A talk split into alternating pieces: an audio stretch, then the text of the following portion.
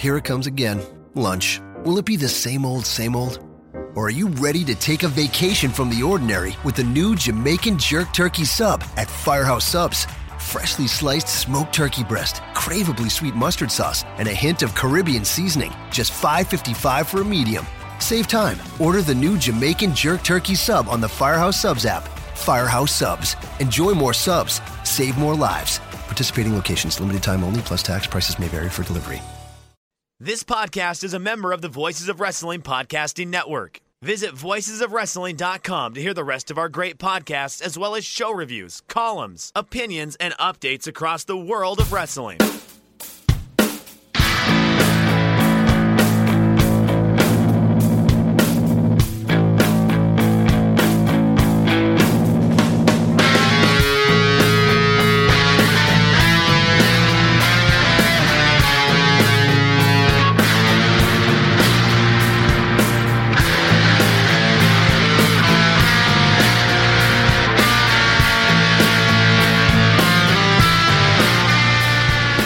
Ladies and gentlemen, hello and welcome to Lucha of the Hidden Temple for the weeks of May 13th and May 20th, 2015. My name is Dr. Nove. It's a pleasure to have your ear again, and this is your Voices of Wrestling.com Lucha Underground review.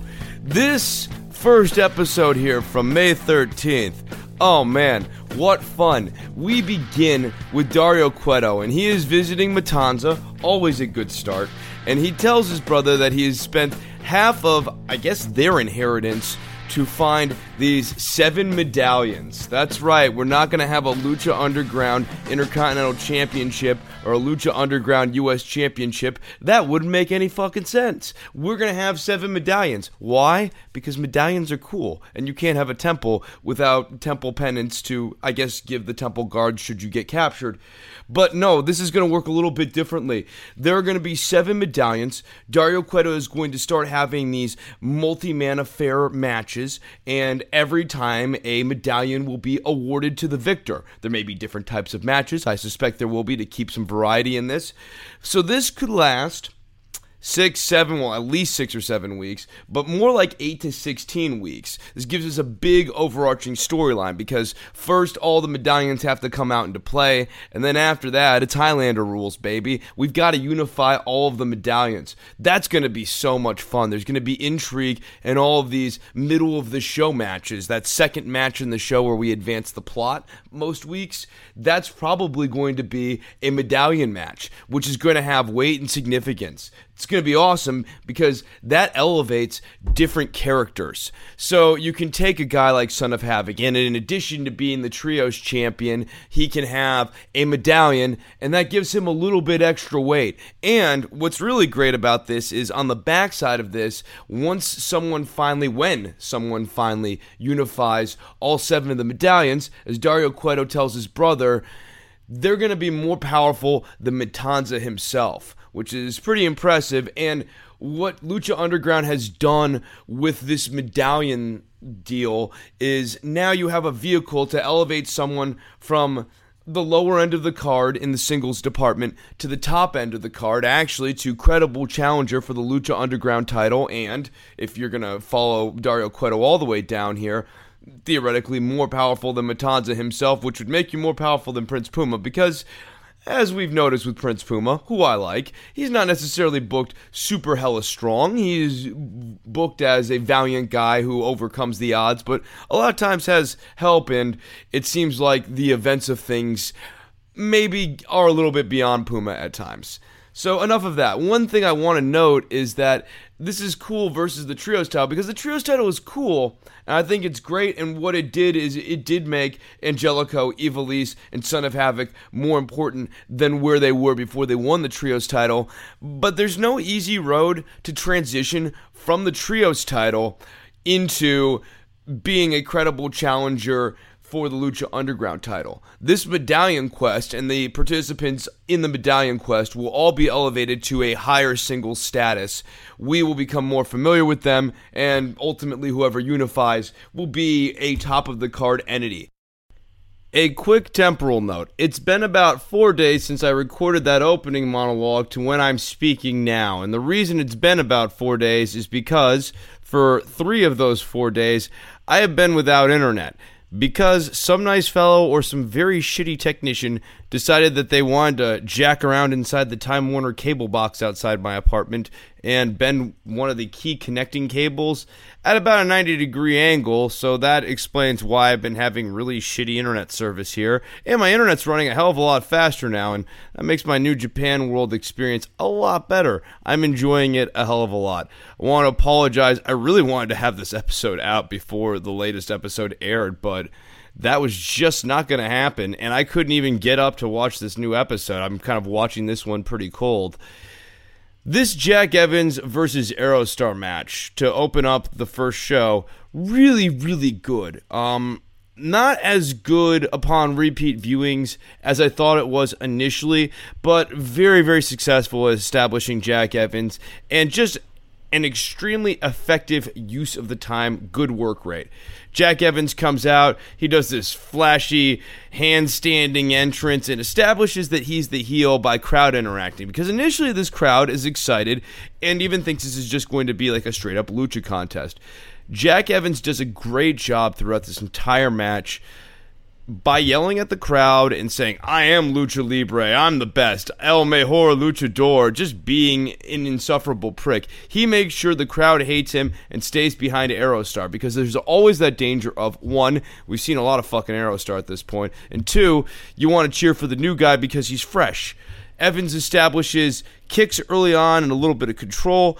Aerostar reverses Evans' early control section by drop kicking him in the back when Evans goes to kind of roll over. That looks really cool.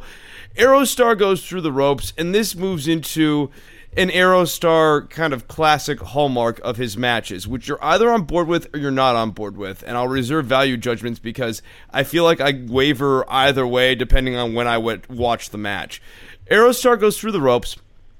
He runs back up Evans looks like he's going to go off the top turnbuckle. Aerostar catches Evans with one single punch, which apparently is such a devastating cross that it allows Aerostar to rope walk for a Hurricane Rana. As you can tell by the way I'm presenting this, this didn't quite do it for me, but it might do it for you, and this is also just comes with the territory of an Aerostar match. So either you're on board with it or you're not at this point.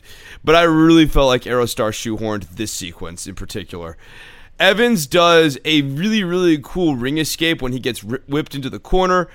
This allows Aerostar to hit Jack Evans with a somersault senton to the outside, and then Aerostar starts selling his leg. Vamp has a quick little quip about how both of these guys are exhibiting how they've been trained, and Vamp was trained by Homer Simpson. I thought that was funny. Evans does a great judo arm drag takedown. I just like these, and I think they're really cool when they're used in professional wrestling. He takes down Aerostar. There's a leg counter from Jack Evans that leads into an STF where Evans has it put on snug the right way, John Cena, on Aerostar. And then we have knees and a roundhouse kick. That looks awesome. Jack Evans does what Matt Striker calls an ode to Blitzkrieg. I didn't quite see the move because the cameras cut away sort of at an odd time, so I'm not even going to attempt to name it. It's just Matt Striker calls this an ode to Blitzkrieg.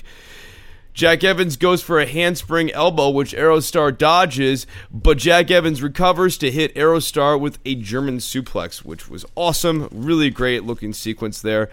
Evans gets arm dragged to the outside. Aerostar does a flashy outside sequence where he just goes outside, gets himself in position on the outside. Jack Evans goes for one of those reverse 619s that Dean Ambrose is making popular on WWE television. His is a little slow, at least for my taste, and it's used to set up what is awesome a very, very cool 450 from the stands. This is great. Jack Evans goes for a high spot, he misses that high spot. Aerostar starts try- trying to climb to the top rope, but his leg's hurting, so he's sawing that leg as he's climbing. Evans goes up top, starts setting up Aerostar for what would be a super or superplex or something of that nature.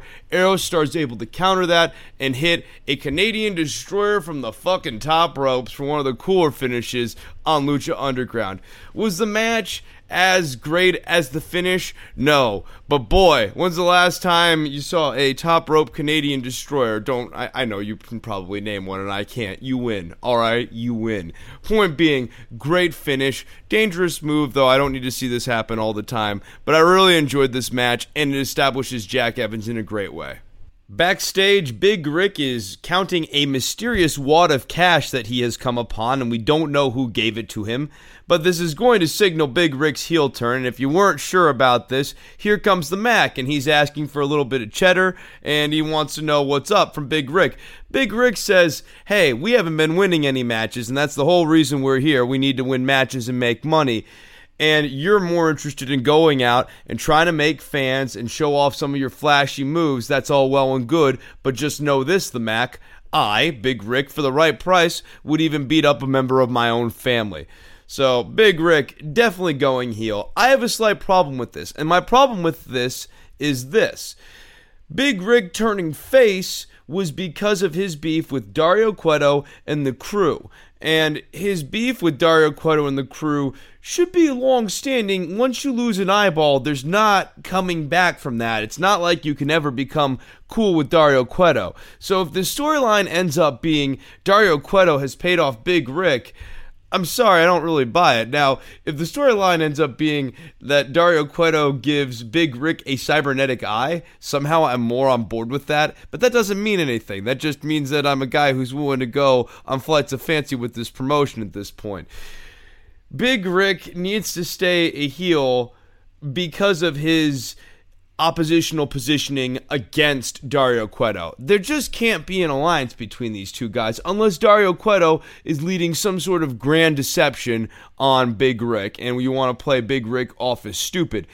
Now, at that point, you're really damaging the character, and we're moving into completely different territory. My point being, based off of this one scene, is Big Rick's turning heel, and for me, it's a little bit early. Boy, I've got a lot of notes for this next match, which is to be expected because this is a match with seven people in it. But this is the most notes I've written, I think, for anything on this show thus far. But will probably become a hallmark of every one of these matches. This is our first medallion scramble, and we begin by seeing five of the seven participants in the ring. Sexy Star makes her way to the ring, and so does the Mac. And then Striker does a very nice job establishing the field of competition, listing off some individual accomplishments of each one of these luchadors, even if it was in a trios context, just making us feel like each one of these competitors is of equal weight and anyone can win this match, which is the reality. Any one of these people would be a perfect candidate to move up the card, and all of them could benefit from a win at this stage in the game. Very cool. Dario Cueto comes out, establishing, I think, more for our live audience than us, that this is for the medallion and that these medallions are important. Remember, the live audience doesn't get to see the Lucha Underground cool video packages until they watch it on TV like we do. It's not like they're getting shown in the studio there or inside of the temple. Dario Cueto makes some reference to immortality. Is this just like immortality fame wise, or is this like immortality, immortality? Unclear. Remember, this is the promotion where people can turn into dragons and it's totally plausible, and where I can expect the cybernetic eye storyline and hopefully lasers. No, not lasers. I don't want lasers. Anyways, let's get into our field. getting a little hoarse in my throat here. Let's get into the field. Our field is Cage, Cuerno, Killshot, the Mac, Pentagon, Phoenix, and I almost forgot her when I was writing this down, which is, I think, a secret mental block for myself. Sexy Star. I'm really done with her. I'm sorry. And for those of you who like Sexy Star, I would like you to hit me up on Twitter at C H R I S N O V E M B R I N O. If if the sexy star character is working from you, for you, I want to hear from you. I'm not going to make fun of you. We're not going to get into some heated debate. I want to understand what it is that's working for her and kind of get a better sense of where you're at as like a fan and what you like from the product. Again, this is not going to be done in a mocking way. I just want to get it because I, I I just don't fucking get it with this girl. So we start off the match, and the ring clears, leaving Pentagon and Phoenix. Phoenix goes for the top rope and hits a missile drop kick to Pentagon. Then Pentagon counters with a sling blade Tanahashi style clothesline. Or wait, I've got that. No, I've got that the right way. Yeah, Pentagon does it. Then there's a tornado DDT from Pentagon. Phoenix has a Hurricane Rana through the ropes on Pentagon. King Cuerno shows up, hits a swift kick on Phoenix, and this opens up the ring for Cuerno and Killshot to face off.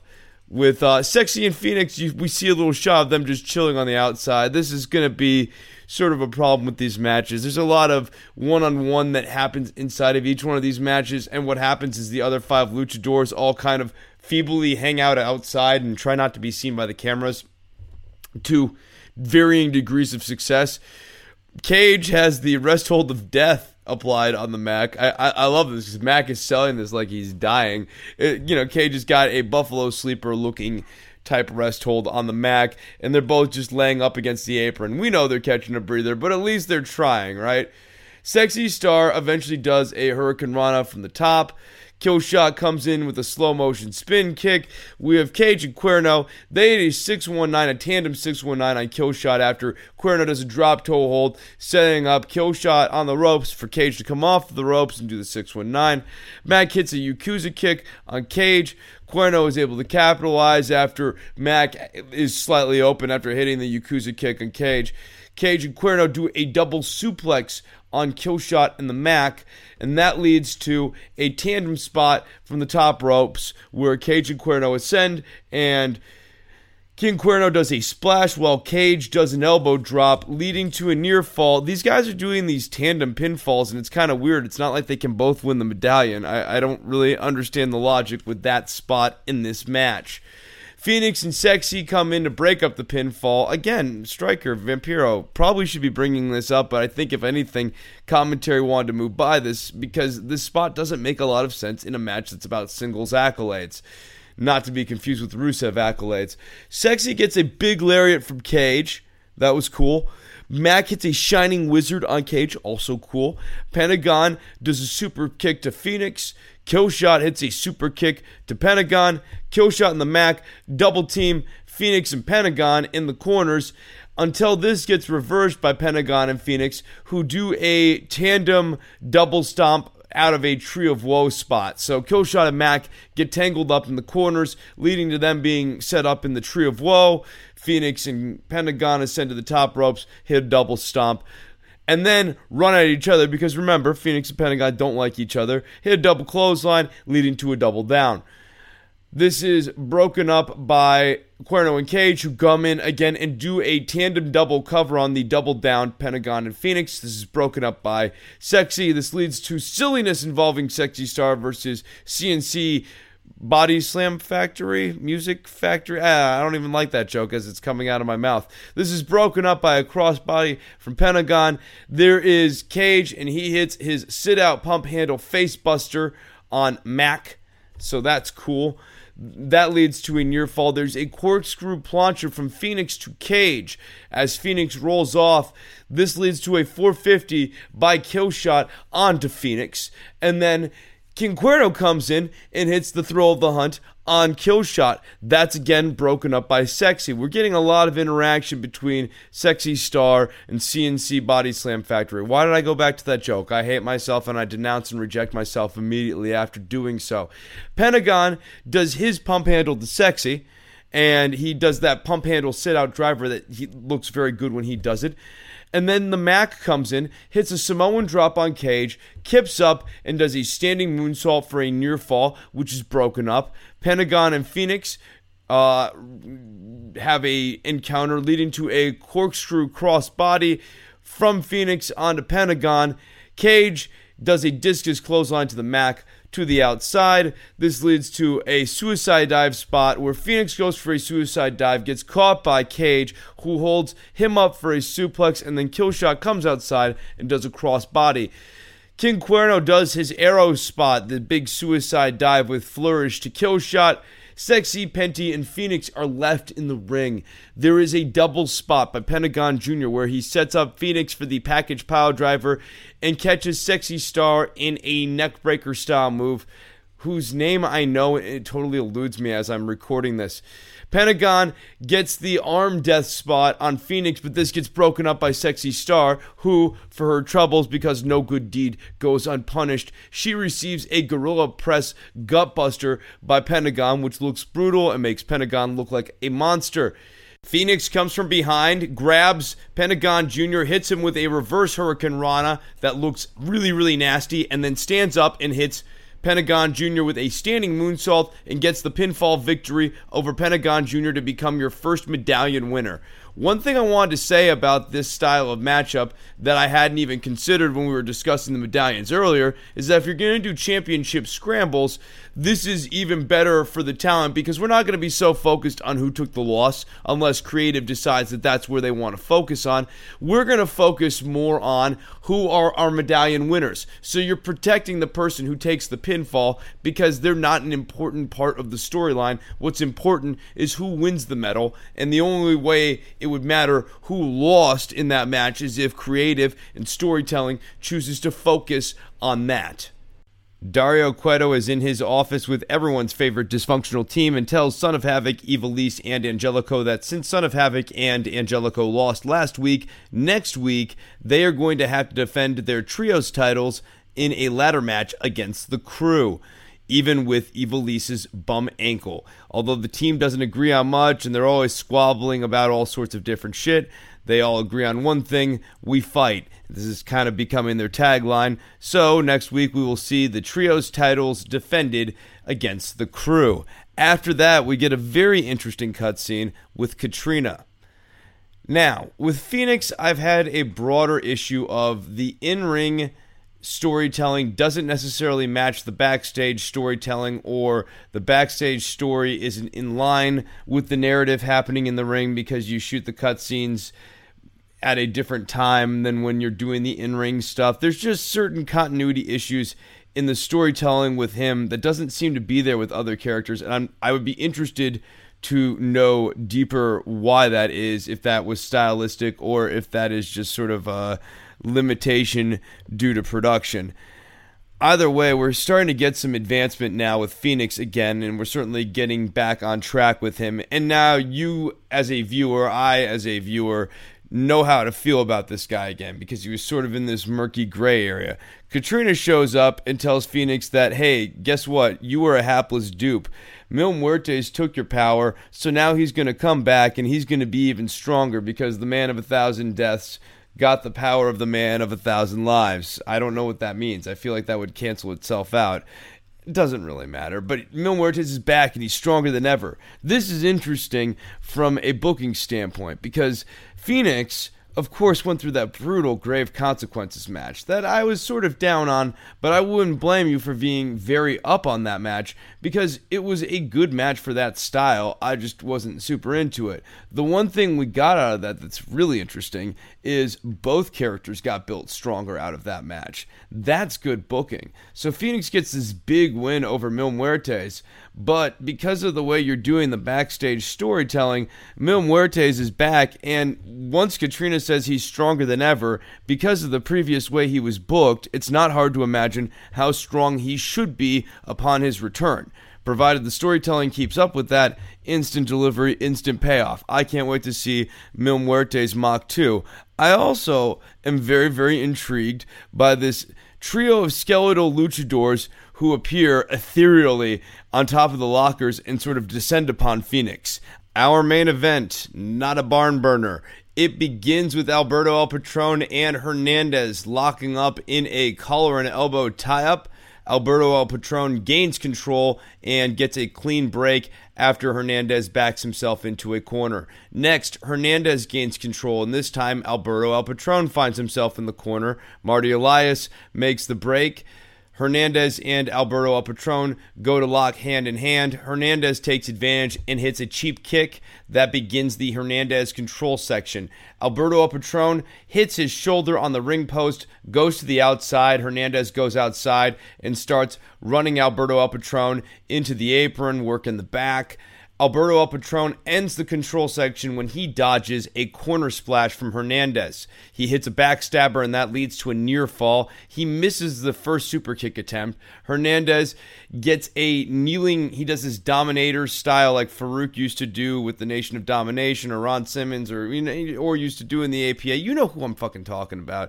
He gets him up in the dominator, only instead of throwing him down the dominator, he kneels down doing a backbreaker style move. Next, Alberto El Patron hits a super kick. This leads to a near fall. At this point, Alberto El Patron calls for the armbar. Out comes Johnny Mundo. Johnny Mundo starts attacking Alberto El Patron to loud boos. Alberto El Patron gets thrown through the window of Dario Cueto's office. Dario Cueto is very amused by this and makes himself a drink. He was probably just doing a line of blow, and so this is really sweet. Shit just got real, real for him real fast. Hernandez gets the pin after Johnny Mundo rolls Alberto El Patron in the ring, and Alberto El Patron is selling this like bloody murder with medical attendants coming there and tending to Alberto El Patron's wounds, and the crowd chanting "Why Johnny Why?" and Johnny Mundo saying this is his world. So I guess we're gonna try Johnny Mundo as a heel. I don't know that we got enough of a dynamic between Prince Puma and Johnny Mundo, and it's going to be weird to see how this gets addressed. Is Johnny Mundo just going to immediately start being a dick to Prince Puma? And then that makes Konnan right about all that shit this whole time. And it's just it's weird. So the Johnny Mundo turn I kind of have reservations about. Also, I think there's a case for keeping Alberto El Patron as this like Flair like tweener where he's there for the gold and he's cocky and he's got money and he's not necessarily a bad guy, but he is a dick and he knows he's a winner, and everyone hates a winner who knows he's a winner, who's happy to rub that in your face. And I liked that gray area that Alberto was occupying, although I also understand the case for making him a solid baby face so that you don't have undesired reactions if you have an Alberto El Patron Prince Puma matchup. It will be okay for the crowd to be cheering for Alberto El Patron.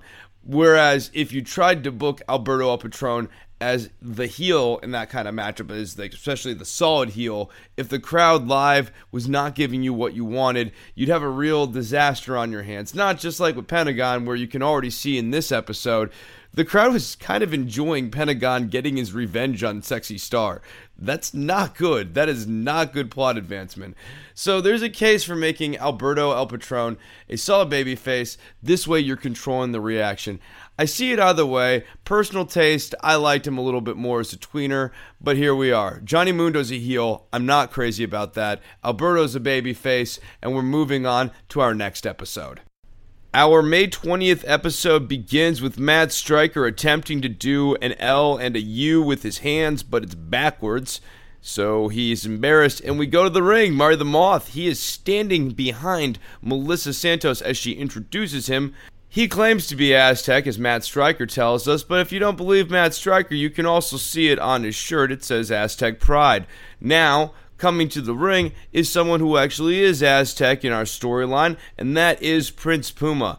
Marty the Moth seems to be kind of a weird opponent for Prince Puma, but it makes sense when you remember that Marty the Moth was talking about how much he loves Prince Puma. You can almost see in your head Dario Cueto telling Marty, okay, you like Prince Puma so much? Why don't you have a match against Prince Puma?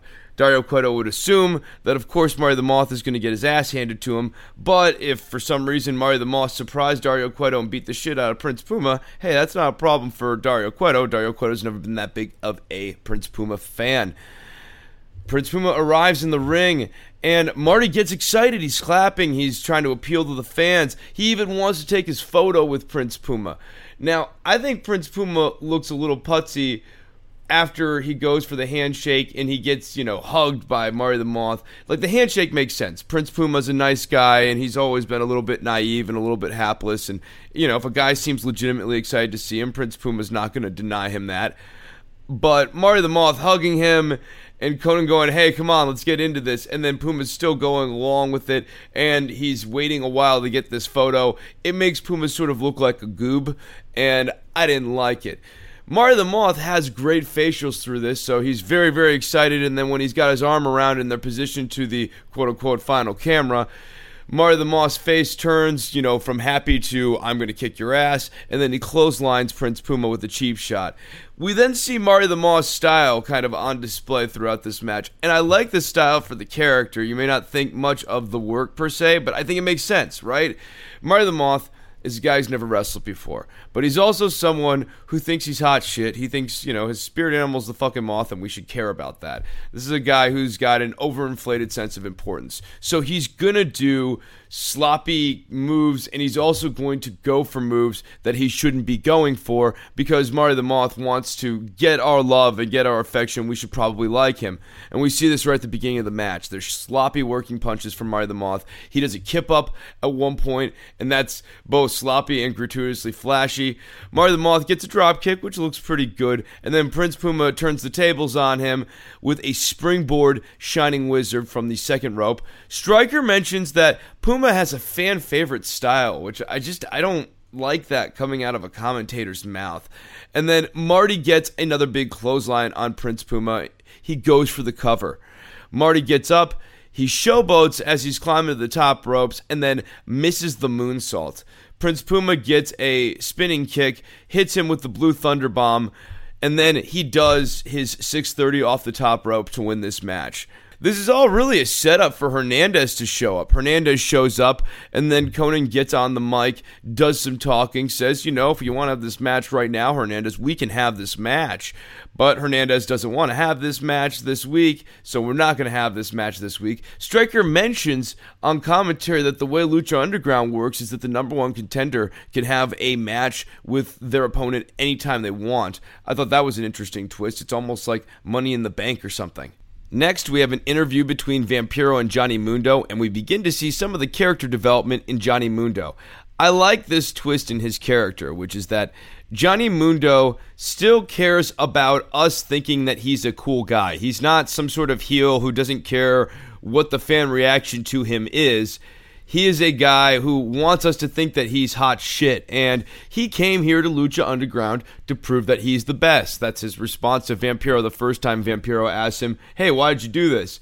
Vampiro does a nice job in this interview, sort of staying on point, and I like the way this interview is written or scripted. Vampiro goes, Look, why did you do it?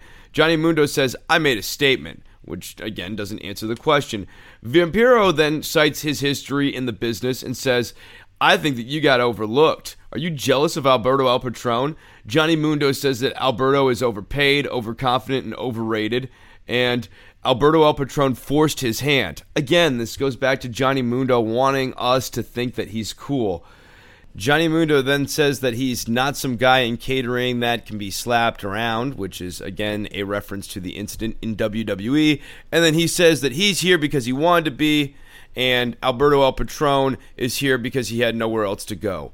He ends the interview by saying, This is his world, but you already knew that. And then does the Alberto El Patron wink into the camera. And I can't believe that Johnny Mundo has stolen Alberto El Patron's winking power. That is obscene. Dario Cueto is in his office and he tells the crew that the Aztec gods used to demand human sacrifice, and tonight so does he. And if the crew is unable to sacrifice Ivelisse, Son of Havoc, and Angelico, they're going to be the sacrifice to someone. I wonder who. Mil Muertes. Delavar Daivari is in the ring with his Johnnie Walker, and Tejano comes to the ring, and this is going to be our next match between these two, and this one is going to be a longer version of the last match that these two had, also ending in a disqualification. But this match is a little bit different. It's about concretely establishing Tejano as the babyface in this feud. And Matt Striker and Vampiro are working overtime on commentary to make sure you get that. They're hitting you over the head with the Joe Lanza subtlety hammer. But Tejano is also doing work inside the ring here that's a little bit more subtle. Either way, we are definitely going to leave this match with the desired effect of thinking Tejano is the good guy in this feud which is sort of how I felt in the initial encounter, but you could see it either way. Delavar Daivari had to take it to a certain level with his character, and Tejano also had to change his character a little bit because remember, he was the last guy feuding with now a concrete babyface, Alberto El Patron. So you have to make sure that Tejano gets a little bit extra love so that we like him as well. Matt Striker highlights Tejano's blue collar nature, how he is a no nonsense guy who has an aggressive style that fans like, and that he was born into a family of wrestling. Whereas Vampiro highlights that Daivari was a guy who is born into privilege. He's a guy who uses his money to get what he wants. That'll come into play a little bit later on here. Daivari gets the early control after he bails out of the ring and Tejano starts chasing him. Daivari slides back into the ring, gets a cheap shot on Tejano, and gets gets the upper hand for a second until Tejano turns the tables on him. And the clear thing in this early sequence is that we see that Tejano is someone who completely overmatches Daivari. So Daivari is going to need to do cheap things in order to win this feud. That further establishes who's the good guy, who's the bad guy, because the outcome that should happen in our minds is that Tejano should just be able to overcome this guy. Daivari gains control after cheap shotting off of a ref break. So Tejano is now following the rules. He's listening to what the refs say. We're really seeing a new side of Tejano here. And then Daivari starts working the shoulder and the arm of Tejano for a bit. I don't know to what effect, because the next thing that happens of note is Tejano getting a superplex off of the top ropes for a double down. They both get up, and then there's an exchange of blows in the center of the ring. Again, Tejano gets the upper hand off of that exchange of blows, establishing that all things being equal, Tejano should be overcoming. And then Daivari gets a low, kind of Enzuigiri like kick to Tejano's back. He goes down. Tejano comes back. He gets a leg lariat for a two count. Striker really gets into the fact that the crowd is getting behind the Tejano turn, which is also kind of code for us, the audience, to start getting behind the Tejano turn. And then Daivari hits multiple German suplexes, but that's stopped by Tejano, who gets a code breaker. So for everything that Daivari throws at Tejano, Tejano has an answer for that. That gets a near fall for Tejano. And then at that point, Big Rick interferes. He starts attacking Tejano. Daivari does a top rope Hurricanrana and then demands that the referee counts as Daivari holds his Johnnie Walker in the air and celebrates his quote unquote pinfall over Tejano. Big Rick gets you sold out chance. Big Rick does the money flash thing, but shows a little bit of anxiety on his face, a little bit of nuance from the former Ezekiel Jackson. Dario Cueto is in his office when Katrina descends upon him, going first for his key to Matanza's cell, which frightens Dario Cueto, and then she tells Dario Cueto that Mil Muertes wants a sacrifice. Well, hey, guess what? Dario Cueto might know three guys who need some sacrificing after tonight. And then she also says that Mil Muertes wants Phoenix in a death match next week. This confuses, excites, and arouses Dario Cueto, who agrees. El Dragon Azteca is reading the note that Black Lotus has left him, which says, Thanks for all that you've done, but I gotta go. I gotta go kill Matanza. This is very much like the Luke and Yoda sequence from Empire Strikes Back. And then, unlike Empire Strikes Back, Chavo Guerrero appears, and he says that he can protect her. Next, Chavo Guerrero and Dragon Azteca talk. He says that their families and the Cuetos have a long history in this business, one of blood. And El Dragon Azteca says, Yeah, your family's also got a long history of being a bunch of cheaters. And Chavo says, Yeah, that may be true, but we care about family. And here's the deal I got this debt that all of Mexico wants me to repay, and they're going to come after me and my family. And if you can get rid of that debt because you've got all this credibility, El Dragon Azteca, I will protect Black Lotus.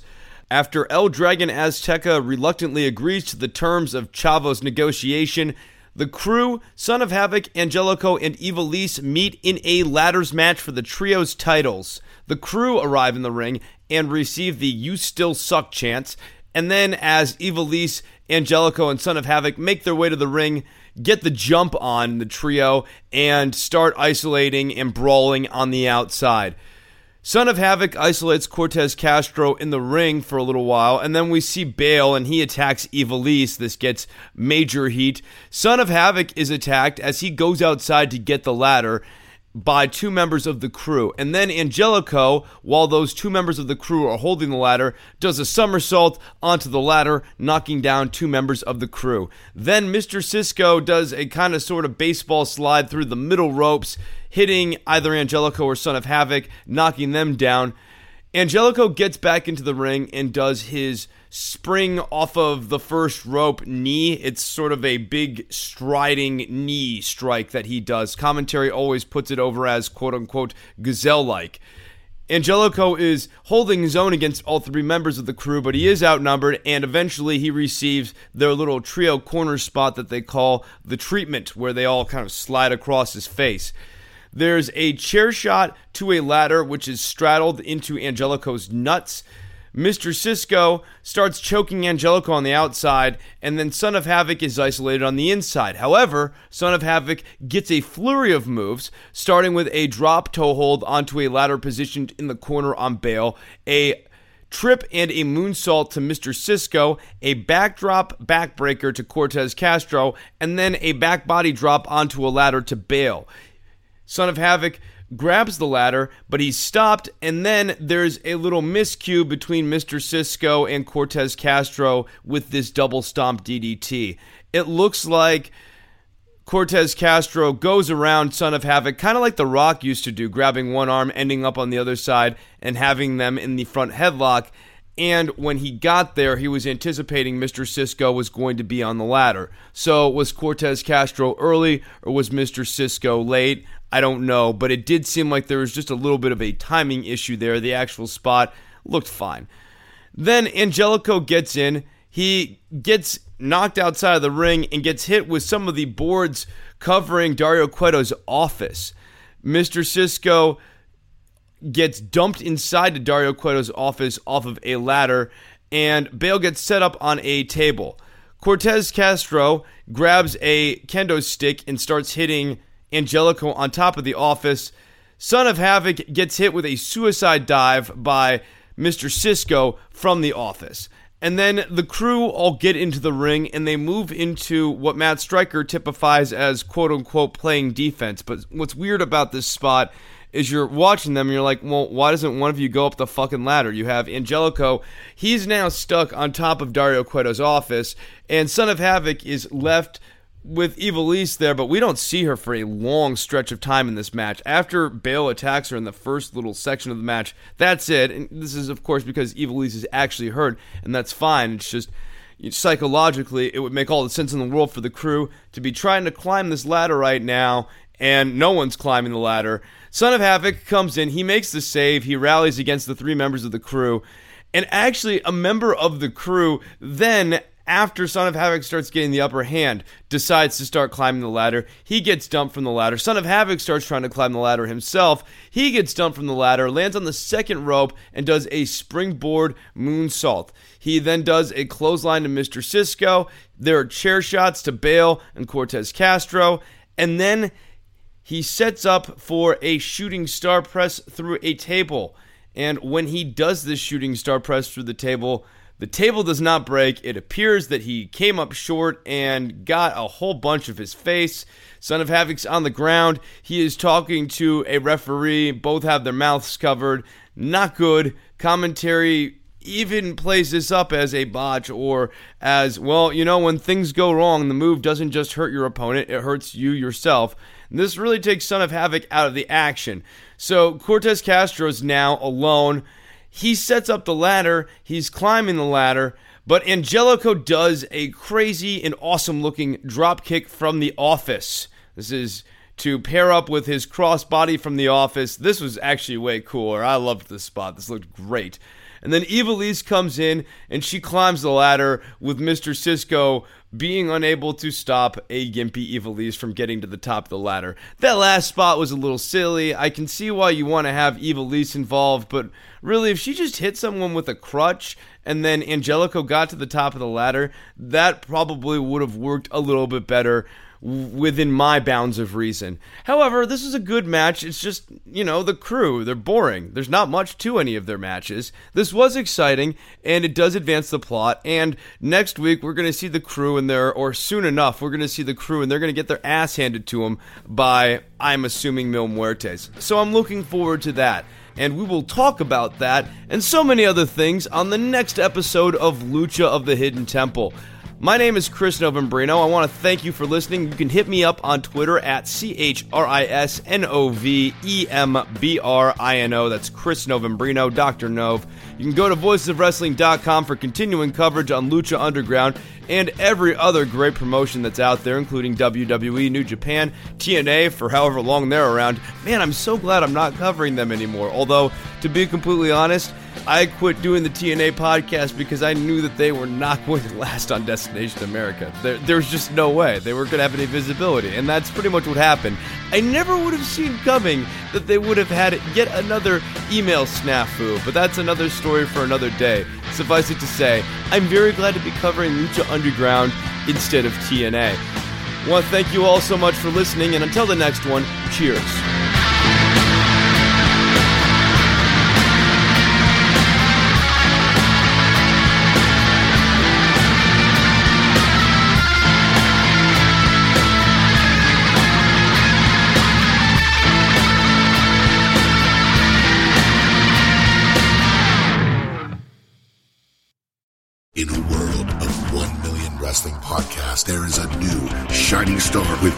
Interviews, analysis, music, and, and me, Matt Coon, on total engagement. Go to any podcast platform to listen today. Spring is in the air at Littleton Coin Company, and we want to help you brighten your collection. Visit us at littletoncoin.com all month long to enjoy 15% off your purchase. With a wide selection of coins, paper money, supplies, and more, Littleton Coin Company has something for every collector's taste. Use promo code SPRING at littletoncoin.com for 15% off your purchase all month long. Restrictions apply. Littleton Coin Company. Serving collectors since 1945.